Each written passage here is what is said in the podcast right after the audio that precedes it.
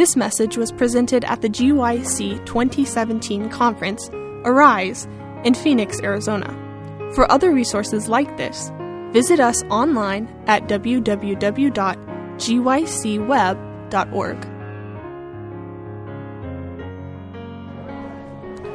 All right, everybody. It is 4 o'clock. I apologize for going over the last time. I guess I lost track of time. But uh, we've got one more hour to go.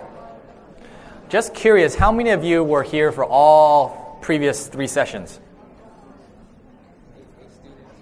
All right, so uh, I guess uh, all of you are going to get one free Bitcoin afterwards? No, just joking, just joking, just joking. you wish, right? All right, so um, let's uh, let's get started. We're gonna we're gonna continue finish off the day, and we'll let you go. Hopefully, I won't go as far over like I did last time. So let's bow our heads together as we begin. Father in heaven, thank you so much for being with us so far this day with the various topics we've talked about, giving us wisdom to how to analyze and deal with some of the issues that have come before us.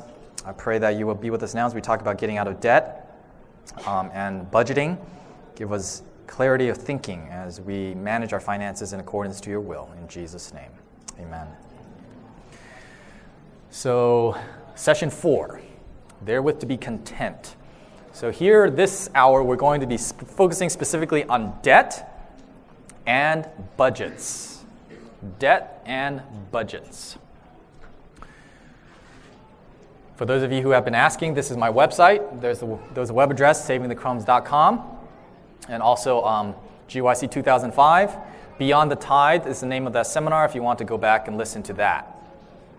So, debt. We shared these two passages this morning, verses. Says, the borrower is servant to the lender, Proverbs 22 7, also translated slave. And Adventist Home page 393, paragraph 4. Be determined never to incur another debt. Deny yourself a thousand things rather than run in debt. This has been the curse of your life. Getting into debt, avoid it as you would the smallpox. Is it a sin to be in debt? No, I can't, I can't say that it's a sin, but is it a desirable state to be in debt? The illustration here is being in debt is being a slave and having smallpox. It's not necessarily a sin to be a slave, it's not necessarily a sin to have smallpox, but you don't want either one. So that's the best illustration I can give you as far as debt goes. You don't want it, but it's not necessarily a matter of sin. So we are a nation of slaves with smallpox. And the article actually that I pulled this from, the title said, Debt is as American as apple pie. And this is how it looks. Average household debt in 2016 is $137,000. Average car loan is $29,500. Average student loans, $50,000. Average credit card balances, a little under 17,000, And credit card interest, just the interest per year, $1,300. I don't know about you, but this is frightening to me. I am allergic to debt, and looking at this just makes my skin crawl. So, we have a problem. And this then, this kind of debt, then translates into other problems. I shared this stat earlier 63% of Americans don't have cash to cover a $500 emergency. So, what do you suppose these people do when they have a $500 emergency? They swipe their credit card, and all of a sudden, they've got $500 compounding interest going on in their credit card account on top of you know whatever 10 15000 16000 credit card debt they already have. 56.3% of americans have less than $1000 in their checking and savings accounts combined. We talked about having an emergency, emergency fund earlier and as long as you have a fully funded emergency fund you can be assured that you will not be in this statistic but what does this actually mean? The majority of Americans, over 50%, are one paycheck away from catastrophe. That's the nation we live in a nation of slaves with smallpox. So, what are we going to do about it? Before we get to how to address the debt problem, we need to answer this question. So, is it ever okay to be in debt? And if so, when? How do we know? We need some guidelines. We need some, some guardrails to keep us from falling off the cliff and being like everyone else in this nation of slaves with smallpox. This statement comes from Publishing Ministry, page 209, paragraph 4 and 5. Ellen White writing, I now write to ask you if you will let me have the use of $2,000 to help me in bringing out books that the people need. If I should fall in the conflict before the Lord's appearing, my sons would carry forward the work of circulating my books according to my plans. When the expense of issuing my books is lessened, the sales will soon pay up all my debts. So, did Ellen White borrow money? Yes, she did. But what was she borrowing money for? to bring out books. And those books generate income that will soon pay the debts off. So this gives me two principles for determining when debt is appropriate or acceptable. Rules for debt. Number one, never borrow money for something that only goes down in value. And a corollary to that, related, borrowing is acceptable only if what you're buying can pay off the debt. These are the rule, two rules for acceptable debt. Now, there's this term good debt, bad debt. Have you heard of that before? This is generally the rules for what people consider good debt. You borrow money to make more money and it theoretically pays it off. Now, the Bible and Spirit of Prophecy tells me that being in debt is being a slave, being in debt is having smallpox. With that in mind, it is very difficult for me to call any debt good debt. Okay, so I shun away from that term I call this acceptable debt, meaning it's okay if you must, but it's still, you're still better off without it. So these are the two rules. So let's, uh, let's, let's quiz our application of these two rules. Let's take a look one by one. Do these things pass the debt rules? Student loans. Is it an acceptable form of debt? Student loans. Does it only go down in value? Can it pay it off? Can it pay itself off? The answer is yes. Student loans. So, an education is probably the most valuable thing you can ever obtain in life, particularly if it's an education that gains you entrance into the heavenly kingdom, of course.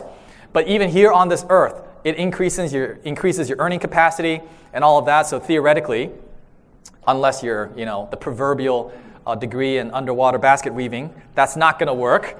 But suppose you get a normal degree where you get a career that raises the level of earnings, it should be able to pay itself off. I have a whole series on student loan forgiveness. I know there's some questions about that out there. On my blog, I'm actually not going to talk about it here, but I crunched the numbers. But even then, there have been some, some changes to that program. Uh, and it's worth it to consider whether that's a legitimate way to uh, handle your student loans. Uh, what about a home mortgage? Do does it pass the rules for acceptable debt? Does a house only go down in value? No. Can a house go down in value? Yes, it can, but generally speaking, it, it does go up. It has the potential to go up. And can it pay itself off? Well, in the form of saving on your rent, it definitely helps a great deal. So, yes. What about the iPhone 10? Yeah, that's a gimme, right? No. But what about a car? Some people are saying no, but they're saying no like, no! I have to borrow money to buy a car because I want the new Tesla Model 3, man. But does a car only go down in value? Yes. And don't you start telling me, oh, my car is going to be a classic. Your Honda Civic will never be a classic. will a car ever pay itself off? For personal use. Probably not. Now, if you are a business, like you're an Uber driver, even an Uber, all right, probably not going to make that much. But as a taxi driver, or you have a business where you're delivering or you have driving, then that becomes a business expense, okay? And that becomes a slightly different calculation if you're in a business. But for personal vehicles, just driving, commuting, taking the kids to school, soccer practice, going to church, whatever, no, does not pass the debt rules. We're going to talk about how to buy a car with no loan here in a moment.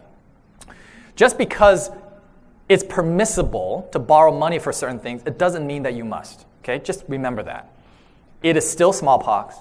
It is still being a slave. Okay? Do it only if you must. So let's talk a little bit about student loans. a few fine prints as you think about your student loans. Federal student loans cannot be discharged in bankruptcy. What that means is that there are only two ways to get out of your student loans. The first is you pay it off, the second is you die. So I think I know which I would prefer. In fact, the Uncle Sam is so considerate. If you file your taxes and you have student loans and you have a tax return, he'll just save you the trouble and just garnish it out of your tax return, tax refund, because it'll just save you the postage. Isn't he nice? He's like, Yeah, you owe us anyway, so I'll just keep the difference. Thanks. The government can even garnish your tax returns. I just talked about that. Just because you qualify, don't take the max amount. It just boggles my mind sometimes when I talk to people. It's like, yeah, you know, I qualify for $25,000 for a student loan, so yeah, I took it. Uh, how much did you need? Hmm, 15. What? Why, why do you take more than you need? And then, oh yeah, and I got a living loan. Like, what in the world? Just because you qualify, don't take the max amount. Take as little as you need because you're going to have to pay interest on this thing. It ain't free money. Later on down the road, all of a sudden it's like, oh, I have to make payments on this? Oh, I, I, I forgot.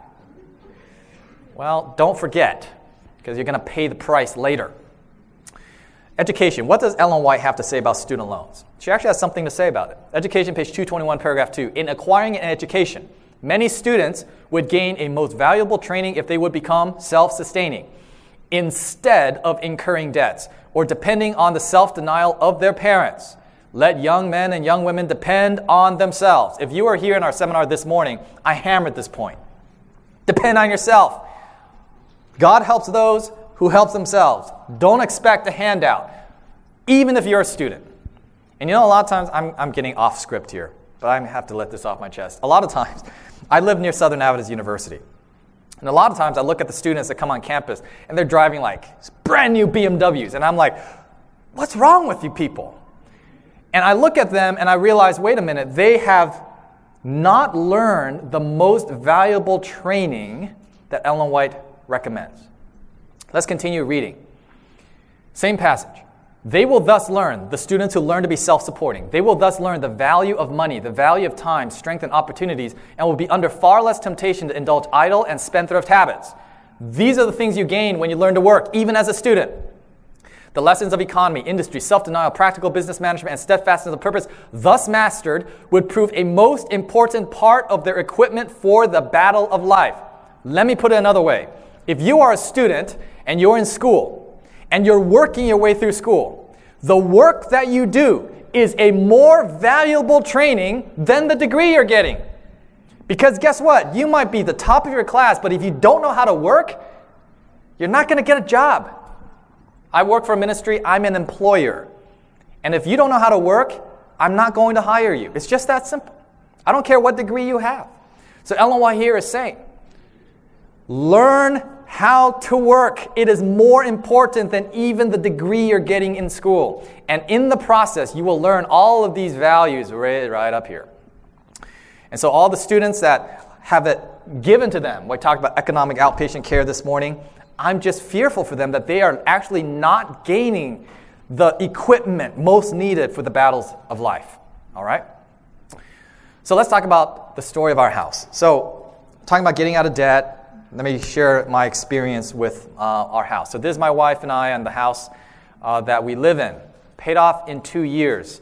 We bought the house, closed on it, I believe August 1, 2013. We paid it off July 31, 2015.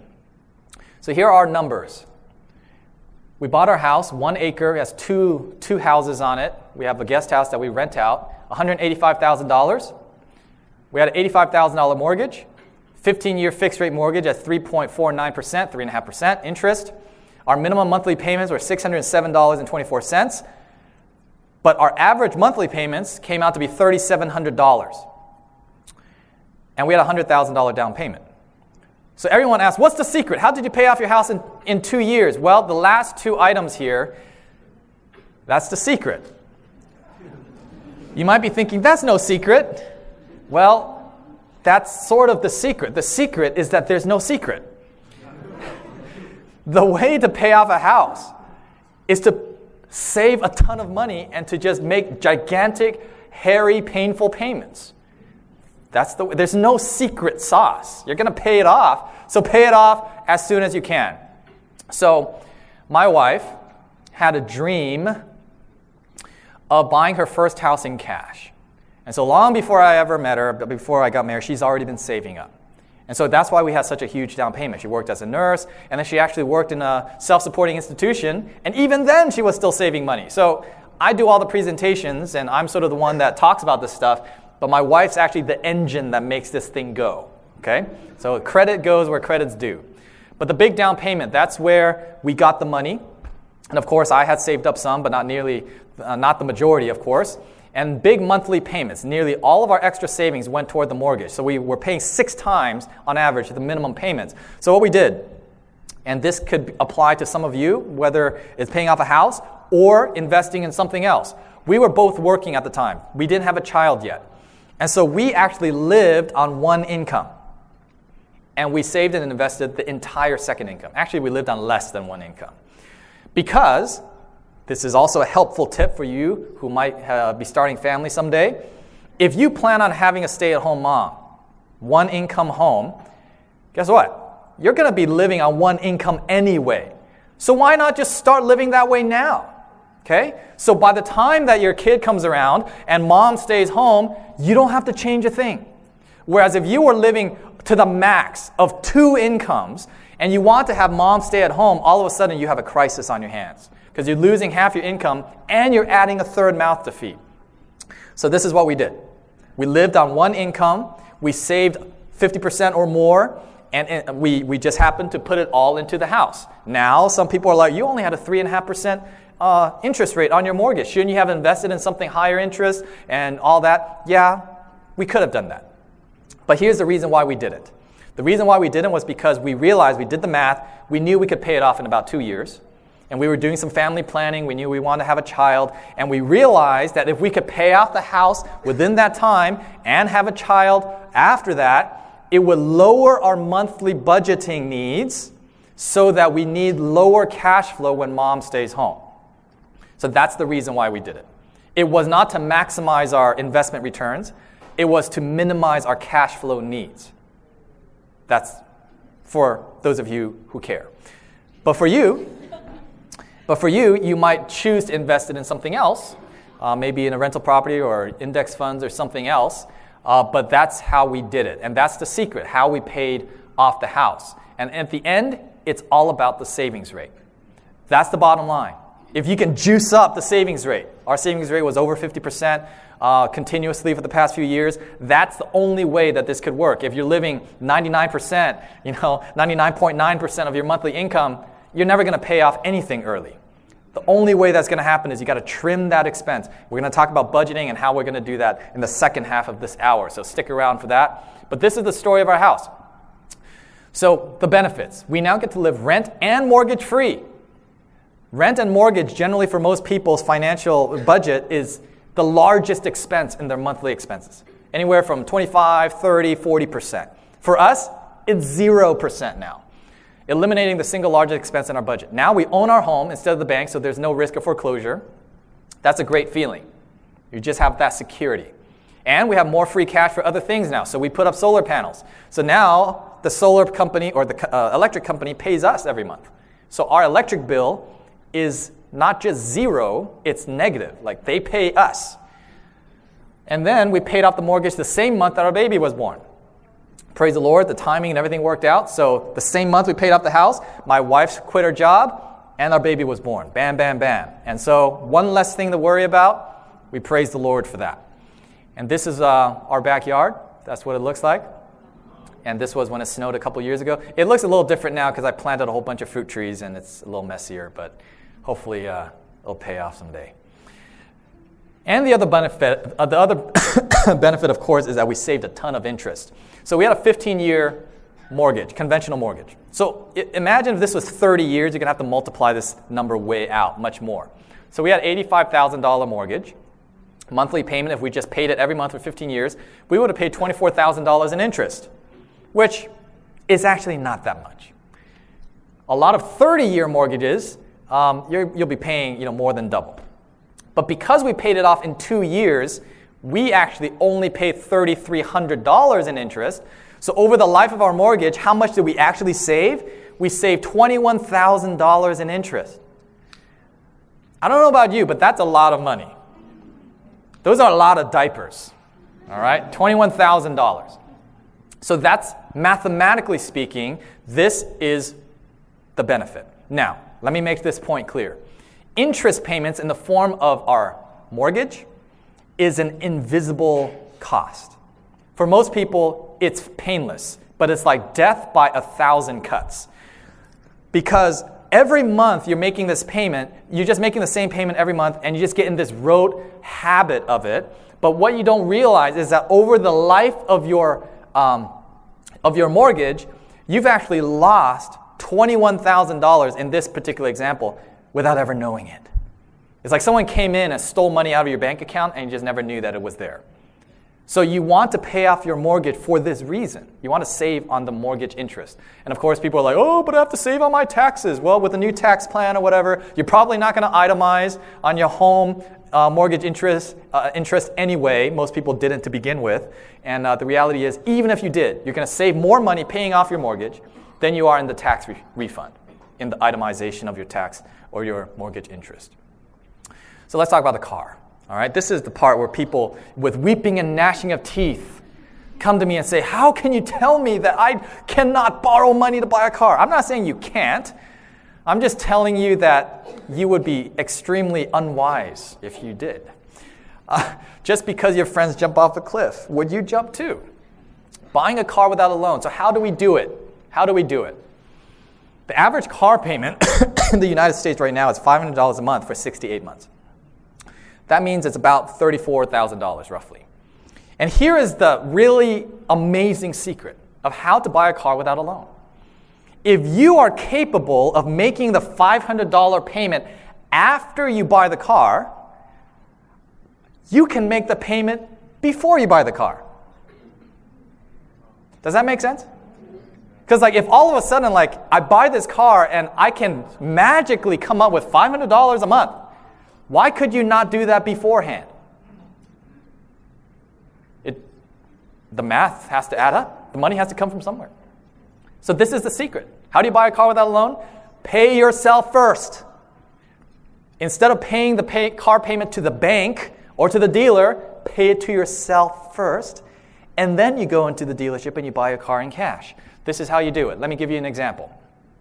So you drive, oops, sorry. You drive a cheap temporary car. These are the steps. Notice temporary, okay? Just to calm everyone down. you want me to drive a cheap car? Who do you think I am? Temporarily, people. In the meantime, pay yourself the car payment. That's another way of saying save up. Use the amount saved plus the equity of the temporary car to upgrade to a new car in cash. Rinse, repeat as needed. This is how you do it. Let's take a look at some numbers. So, first, buy a $2,000 temporary car. You might have to sell your current car. All right, you might have a car with a car note on it. Sell that thing, pay off the car note, save a little bit of money. Go out there, buy, buy a $2,000 car. And I'm being generous because $2,000, you can get a pretty nice car. I drive a car, 2,500 bucks. Uh, that's what it's worth. Um, it's a great car. Save the $500 a month or whatever the car payment amount might be for the car that you want, save it in the bank account, put it somewhere where you won't be tempted to spend it. Okay? Save it for 12 months, and in 12 months, you'll have $6,000. Then, in just one year, you go and you sell a $2,000 car. And when a car is only worth $2,000, you're not going to depreciate that much in 12 months. Okay? You might be able to sell it for more than $2,000 in 12 months. That's the beauty of driving cheap cars sell the temporary car and upgrade to a seven or eight thousand dollar car. So in one year, you've gone from a two thousand dollar junker to a seven to eight thousand dollar car. Go, go a second year now. $500 a month for 12 months, $6,000. Sell that car, seven or 8,000, and now you can upgrade to a 12 to $14,000 car. Shall I continue? You can do that for a third year, and you're up at a $20,000 car. You can practically buy a new car almost for that amount. Or you can do it another way. You buy a $2,000 temporary car and then you just go all out. 68 months, $500 a month, $34,000. Then you sell a temporary car and you can buy an entire fleet of vehicles in just a little over five years. Is there, do we need to borrow money to buy a car? No. And am I saying you can't drive a nice car? No. All I'm saying is you need to be a little bit patient. You just can't have it now, but you can have it later. Is that acceptable thing to say in this, this audience? You're not going to stone me, right? You can drive a nice car. And I hope you do drive a nice car. But you don't have to go in debt to do it. Pay yourself first, save up, upgrade as you go. All right? Is that clear? Are we everyone okay? They're, they're not fainting on me? All right. So, a car is a depreciating asset. Purchase it as you would a tool that will never increase in value. So, the rule of thumb never borrow to buy a car. And we're going to talk about this a little bit more. Some people are like, what about a 0% financing? Well, I'll just mention this now in case you're not here tomorrow. When you finance a car, you are obligated to purchase full comprehensive and collision coverage on your insurance. So you're going to pay more on your insurance. And there are other things I'm sure that are um, included in that. So you don't want to borrow money to buy a car, buy it in cash.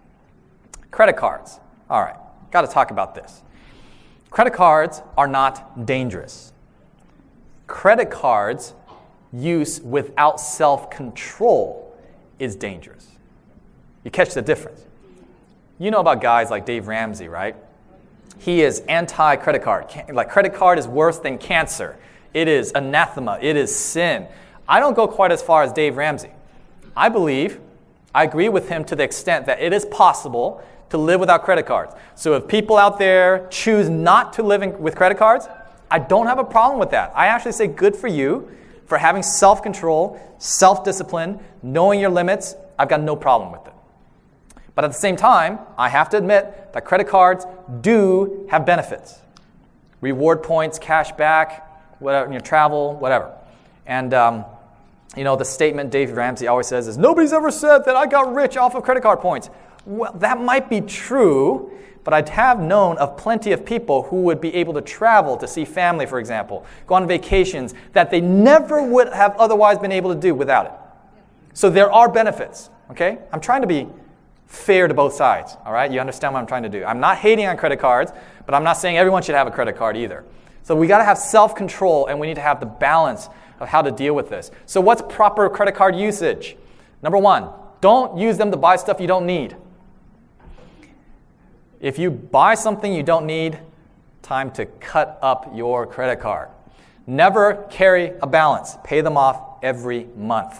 These are the two rules. If you violate either of these two rules, time for some plastic surgery, as they call it. Jesus actually says this if your right hand offends thee, what do you do? Cut it off. And I would rather cut the piece of plastic that's in my right hand rather than literally cutting my right hand, right? But if you do use credit cards, all right, if you do use credit cards, here's the big tip consolidate your credit card uses to as few cards as absolutely necessary. Because a lot of times people are like, oh, I want this bonus. Oh, this one has the cash back for this. This has the travel points for that. This one's for this airline. This one's for that airline. And all of a sudden, you've got all of these credit cards with like $15 worth of rewards, like spread out real thin, and you're never able to cash it out. So if you want rewards that you can actually use, have minimum number of cards. For my family, we have one card. So it's just a cashback card. The reason is because we spend so little that we never earn enough points that's worth anything. So we just say, give us the cash back. But if you're a big Costco user or whatever, the Costco card, you might get 4% on this or that, the other thing. And Costco, you know, you're spending, you know, thousands of dollars there anyway. So consolidate your usage so you maximize the rewards. And of course, pay them off every month.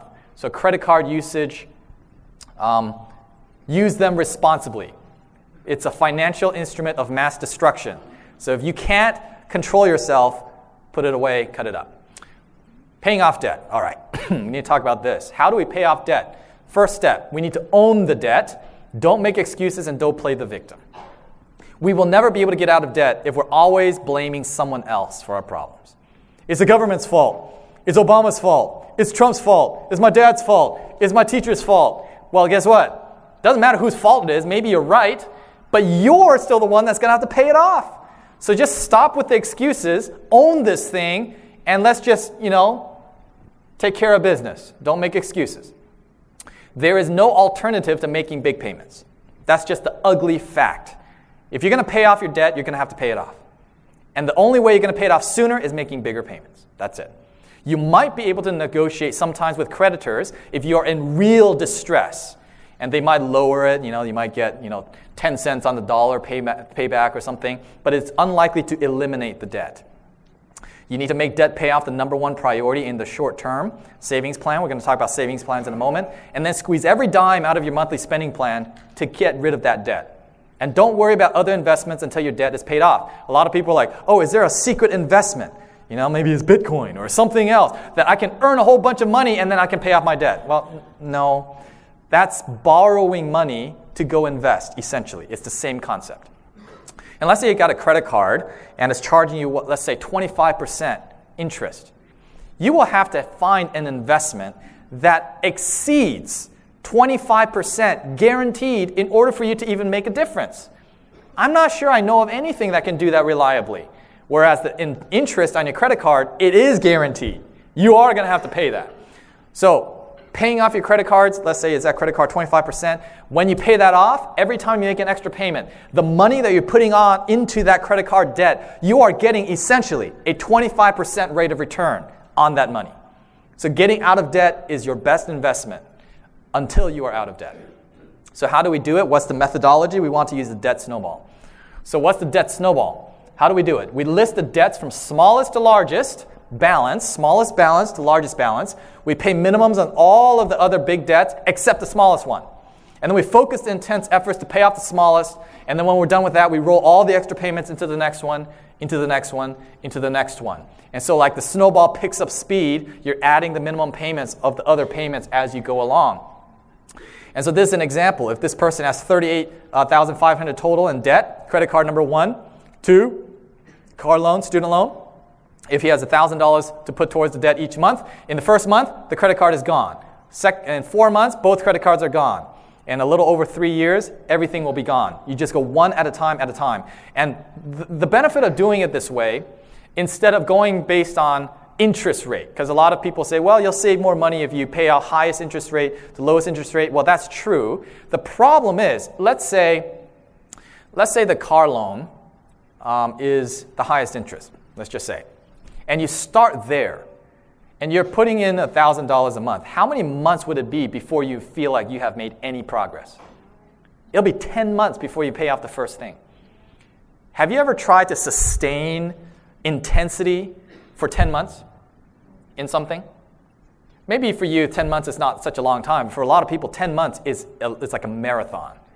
And a lot of times, after three, four, five, six months, you feel like you haven't made any progress, people give up. Whereas if you are going the debt snowball method, within one month, bam, you can make a big red line across the list, right? Like, yes, this thing's gone forever. In four months, you have two. So in four months, you get the feeling like you're halfway there. Whereas going the other way, 10 months later, you're not even a quarter of the way done. So that's, it's a psychological game um, that you play with yourself, and perhaps you will save more money the other way. But paying off by balance versus interest rate, it's a psychological motivation that helps us sustain our momentum. That's the key. So that's how you pay off the debt. Paying off debt is the best investment. If you regret being debt free, you can always go back. easy, easy state to undo. So give it a try, right? Try it out, see if you don't like it. If you don't like it, go borrow some money. All right, so we need to talk about budgeting now because we talk about getting out of debt, but how do we stay out of debt? The only way to do that is we got to have a plan, a budget. Jesus says this in Luke 14, 28 to 30 For which of you desiring to build a tower does not first sit down and count the cost, whether he has enough to complete it? Otherwise, when he has laid a foundation and is not able to finish, all who see it begin to mock him, saying, This man began to build and was not able to finish. Jesus is simply saying, Before you start, make a budget. You got to have a plan for your money telling your money where to go instead of wondering where it went. All right. So, how do we do a financial plan? Or how do we create a budget? The way that I like to think about it is in three categories. and they flow one into the other. We start with life events. What are life events? Life events are individual um, instances or needs or purchases that occur in life that we need to budget for. Could be weddings, college, buying a house, a vacation, mission trip, what have you, anything that needs money, individual type um, events. And all of those things we consolidate into our long term and short term savings plan, which is just a list of the things that we want to save up for. Short term savings are things that are we need within five years. Long term savings are things that we don't need for five years or more.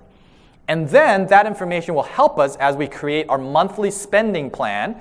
And the monthly spending plan is what we typically know as the budget, the monthly budget. And you see the arrows, it flows this way, and then the information flows to monthly spending. But our monthly spending plan and the savings plans has a feedback loop. And it guides us in how we make our decisions. And we're going to illustrate how this works. But this is the general overview of how to create a budget that aligns our goals with our income and also our, our plans. So, life event plans, I mentioned this already. What are life event plans? These are some of the things that we talked about retirement, big expenses, purchases, cars, home purchase, weddings, things like that, having a baby. So, a life event plan, we need to answer a couple questions. For each of these, we need to have individual budgets. We need to ask how much money will it cost? So, let's say it's a wedding. How much will this wedding cost? You might go through the numbers and like, hmm, this wedding's going to cost $50,000. Haha, that's impossible because we realize we can't afford it. So, sometimes going through the process of listing out the things helps us beforehand realize, okay, we need to make an adjustment before it's too late before we bought all the decorations and we had the dress and the cake and everyone's coming and we realize, oh man, we need another $10,000 and we're stuck, right? So this is why we do it. When do I need this money? How long do I have? And based on how when do I need this money, how much do I need to start saving now? Okay? These are the questions we need to ask uh, on our life events, and this feeds into our long term and short term savings. So, to illustrate how this works, I am calling upon our friends Bill and Penny Saver, fictional couple, uh, to show us their financial uh, budget. They are a two income home making about $66,000 take home pay, so after taxes and stuff are withheld. They do not have children, newly married, young. This is their long and short term savings plan. So these are their various life events that they have budgeted for. Sorry for you guys in the back. Uh, I know the, the numbers are a little small. I'll try to read them off for you. So, their long term goals, they have three of them. They want to have a down payment for a house of $40,000 in 10 years. They have student loans that they want to pay off in 12 years, 60, worth 60,000, and they want a million dollars in retirement in 35 years. So the total amount they want in their long-term goals is 1.1 million dollars. And based on all these numbers, we figure that they will need to save approximately $1,400 uh, per month for their long term goals. What about the short term goals? Things that they need within five years. They have credit card debt, $1,000. They want to pay that off in the first month. They have an emergency fund, $3,000. They want to have that within four months. They have a mission trip that they're going in 10 months. They need $2,000. They want a new car because they listened to my seminar. They're not going to borrow money for a car anymore. $7,000 in two years. And so, approximately, they need a, a little over $1,000 a month, but really the number down here, they want a total of $13,000. How do we use this information? By organizing their goals in this manner, we don't have to focus on seven different things. We really only have two things to focus on. We have this number here, $1,400 a month, and then we have this number here, 13,000. So the bottom line with their budget is this. In the short term, they need to they need to sprint to $13,000 as soon as possible for their short term goals. It's a sprint. So they're just going to pay things off or to save up for things as quickly as they can as they need them. But for the long term, they need to save $1,400 each month. That's a marathon. Okay, so the short term and the long term savings, one's a sprint, one's a marathon. The long term savings, the only way you're going to finish the race is you have to be steady. You have to keep a steady pace. That's why you have to set up how much do I need to save every month systematically. Whereas on the short term, we just got to knock this thing out. Let's save as much as we can, as quick as we can. But we have to keep these things distinct from each other because if we just focus on one, we're going to neglect the other, and then we're going to end up either not having our money in the short term or in the long term, we keep putting it off and we never end up saving for our long term goals. That's why we have the two. So this is their bottom line numbers. 13,000 for the short term, 1400 a month for the long term. So Bill and Penny's saving plan, it does several things for them. This savings plan, it reveals clearly their priorities in life. Because everything costs money in life. And if we can organize our budget in such a way where we can think through these are the things that we want to do, you know what? That is actually a way of prioritizing your life priorities. Because if it's like everything comes first before paying off the house, well, guess what? Paying off the house is not a priority for you. If having a new car, going on vacation is always at the top of the list, you can know, and anyone looking at the budget can know that your priorities are that these things are more important than these other things. Okay, so it helps us know ourselves. That's one of the benefits. And all the extra money, quote unquote, extra money that we receive has a place to go instead of being spent. You know, we get a, maybe it's a birthday, you know, birthday card, someone gives us 20 bucks. If we don't have a savings plan, we might be like, oh, $20, yay, let's go shopping. But when you have a savings plan, you don't have to say, mm, I don't know what to do with this money. You know exactly what to do with this money because you already have your goals lined up. Okay? You know exactly. Extra money, I know exactly where it's going to go. It's going to help me pay off my credit cards that much sooner. It's going to help me buy that new car that much sooner because you've made the plan. All right? And also, it gives a target number to save for in our monthly spending plan. We're going to talk about that in a moment. It helps us know in our monthly expenditures how much I need to have left over. Because if I don't have that goal, I'm just going to be spending like, oh, I didn't spend everything, so I must be okay. We'll look at that in a moment. And also, it gives us a final target number for total savings. We know what we need because we've thought it through. We've created a budget for it. So if we exceed, let's say that they reach their target ahead of time. They saved up their 13,000 or whatever and they saved up their 1.1 million or whatever it is early, they have surplus money, they can give it back to God without compromising one bit their lifestyle, their comfort, their goals, but God's work uh, can be benefited. But this only happens if they've planned ahead. What Jesus said count the cost first before you start building. So let's take a look at their monthly spending now, shall we? And then we'll see how these interplay with each other the monthly spending and their savings plans. So Bill and Penny's monthly spending, they bring home $5,500 a month. This is after tax, it's take home pay, just to make it nice round numbers. But their expenses are 4200 so they spend about 76%, and they save 24%, $1,300 a month. Now, if I were just looking at those numbers without any context, I would say they're doing pretty good. I mean, they're saving t- nearly a quarter of what they're bringing home. I'd say that's pretty good. Most financial gurus today out there, they recommend somewhere between 10 to 15% savings. So they're double that.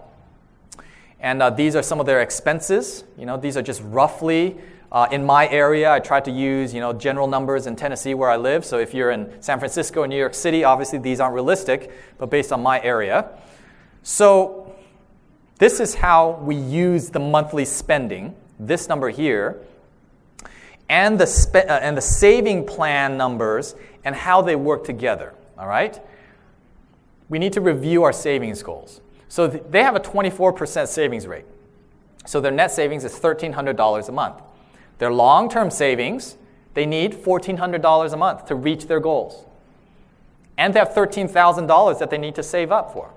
So even though they are saving 24%, they are not even able to meet the $1,400 a month target that they have. You see that?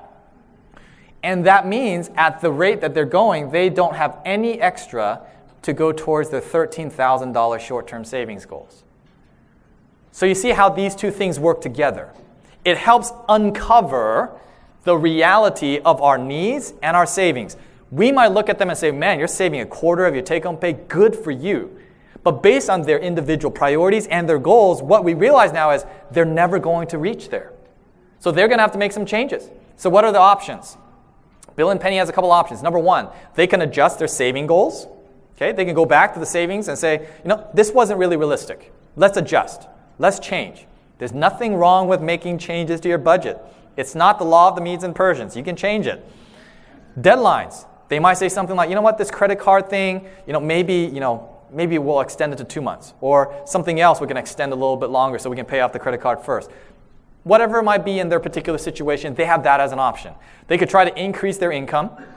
It's easier said than done in certain cases, but if you can work extra shifts, overtime, whatever, maybe that's the way to do it. But that's not always an option. Maybe they're going to sell some stuff on Craigslist, eBay, whatever. Cut spending. Uh, their name is Bill and Penny Savers, so I think I know what they're going to do. And then number four, you can do a combination of these things. But number five, what is not an option is no debt. When we have this plan, the whole point of having the plan is so that we don't need to borrow money. So we're going to borrow money to, to pay off certain things in the debt. It sort of defeats the purpose. So let's take a look. What can they do? So I upped their savings rate to 35%. And we just play with the numbers and say, okay, if we save 35%, are we able now to reach our goals? Their net savings now, excuse me, would need to be $1,925. They would have enough for their $1,400 a month, and they'll have an extra $525 per month, uh, and they will be able to reach $13,000 in two years. Now, I will be clear. You're going to go back and look at this slide later, and you're going to see, hey, you were wrong in your math. Yes, perhaps it may not necessarily work with the exact time frame that they have, but with the adjustments, with the deadlines and a few things that they can work out in their short-term savings, $525 a month will be able, they can manage to get $13,000 within two years for their goals. So when we look at it that way, what we realize now is this feedback loop that we talked about between a savings plan and the monthly spending plan, them interacting together, we realize now we have a target for monthly spending, how much we need to shoot for as far as how much to save. So, what this means is we need to save an extra $625 per month.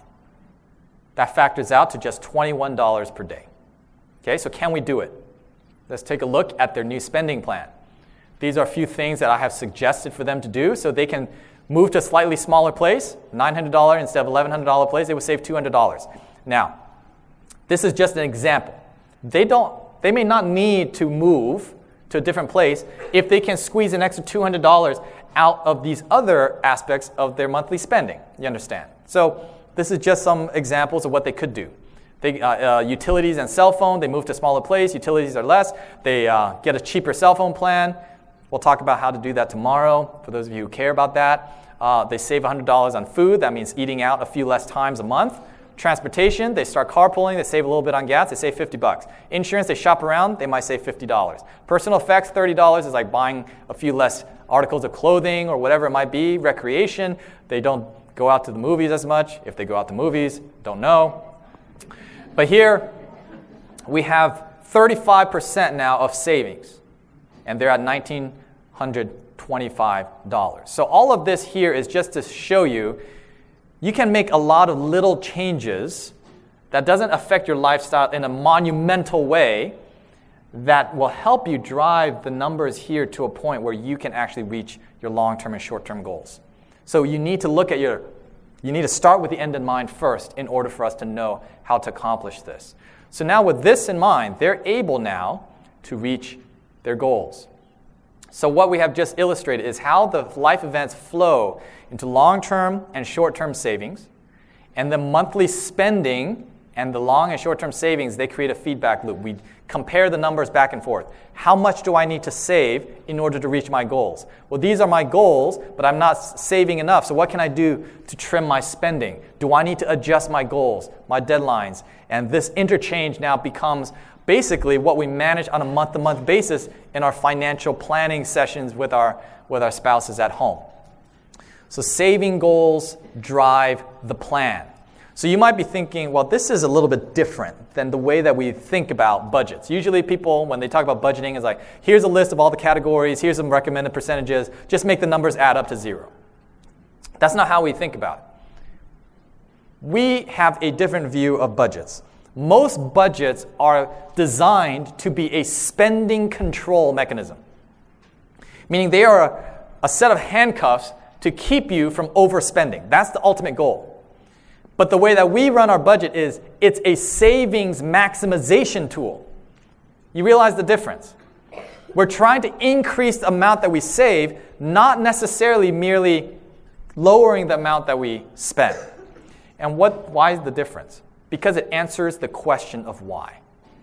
We, as human beings, from a very early age, we want to know why. Why should I not buy this dress? Because the bud- it's not in the budget. That's not a good enough reason. Okay? Why should I, why should I not buy this, you know, uh, new phone or new, new I, uh, iPhone or go out to eat in this place? Why, why, why? Well, we need to have an answer for the question why. And when we have a savings plan in place, we know the reason why.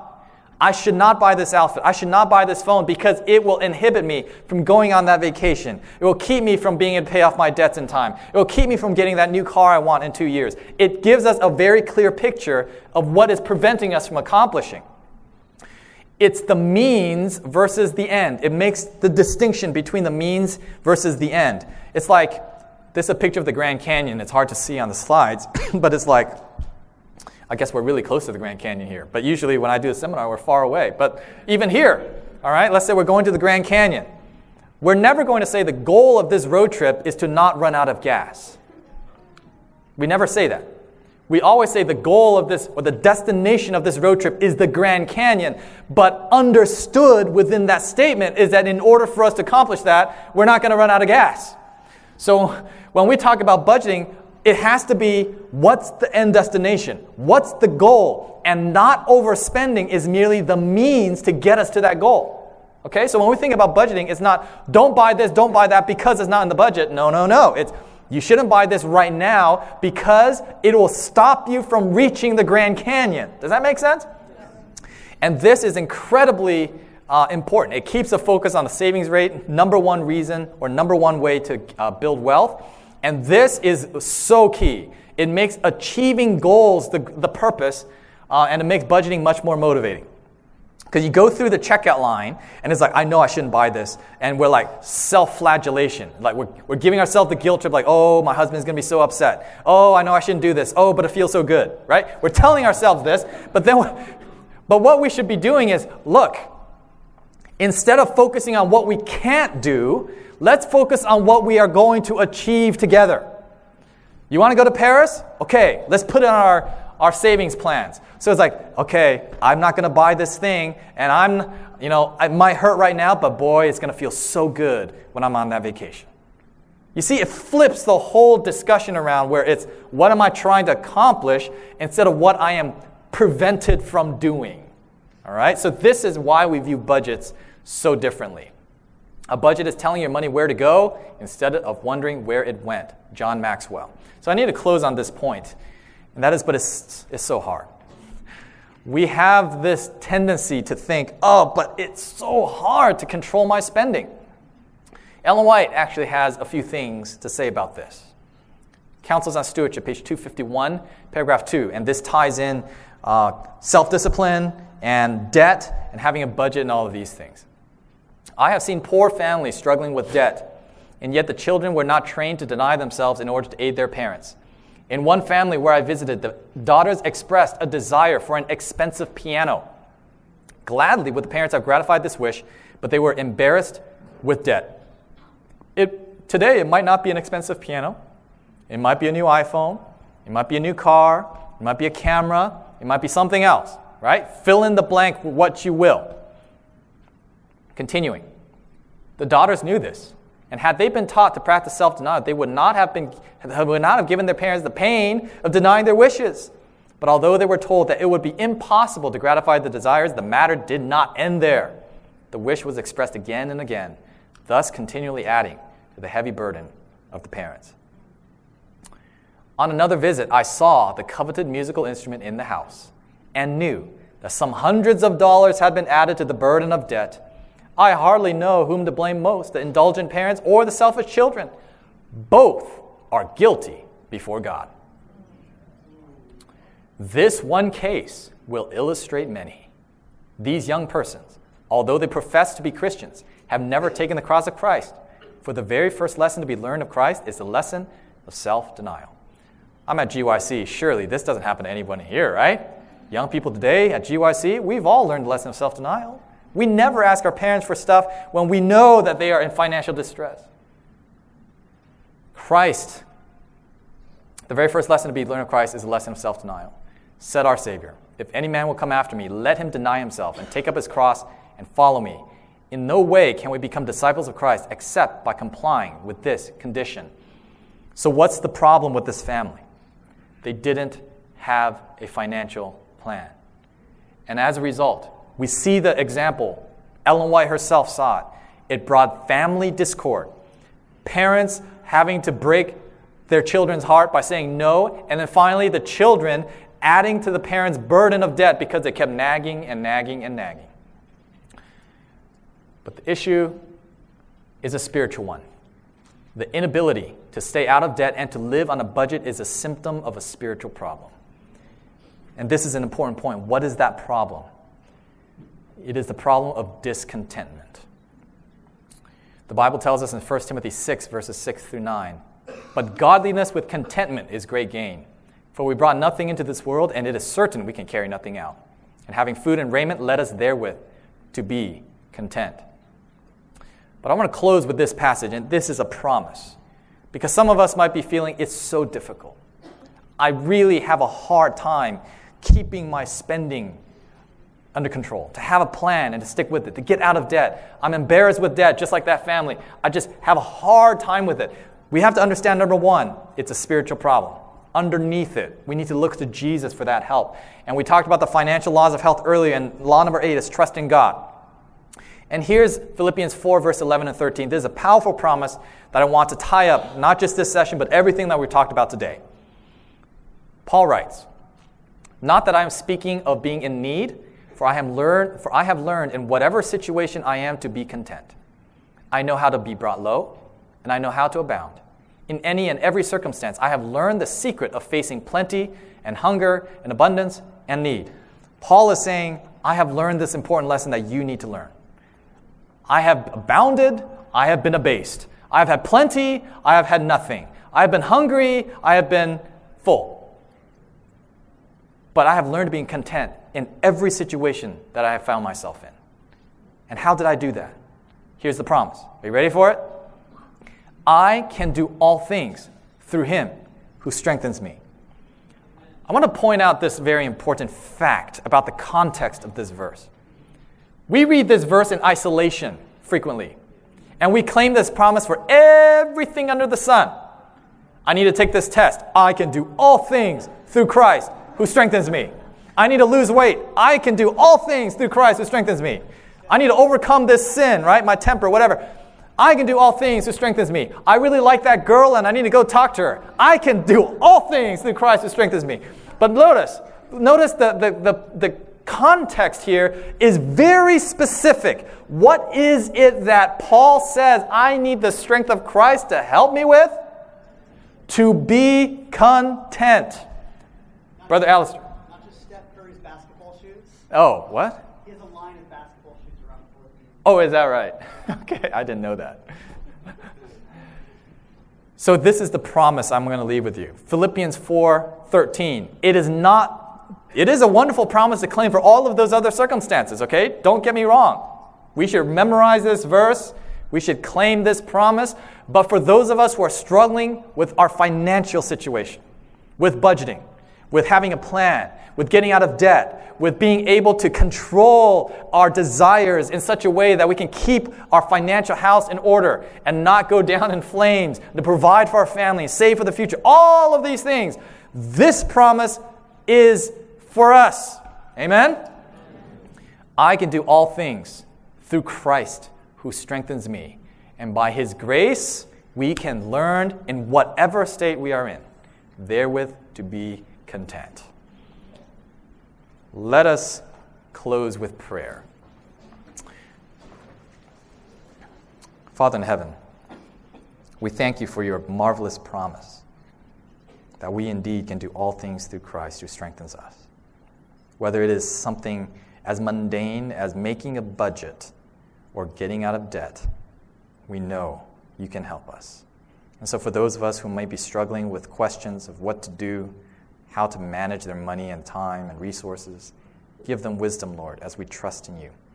We know that you're able. You own the cattle on a thousand hills. You have given us principles uh, that which, which, if we apply, we will find true success.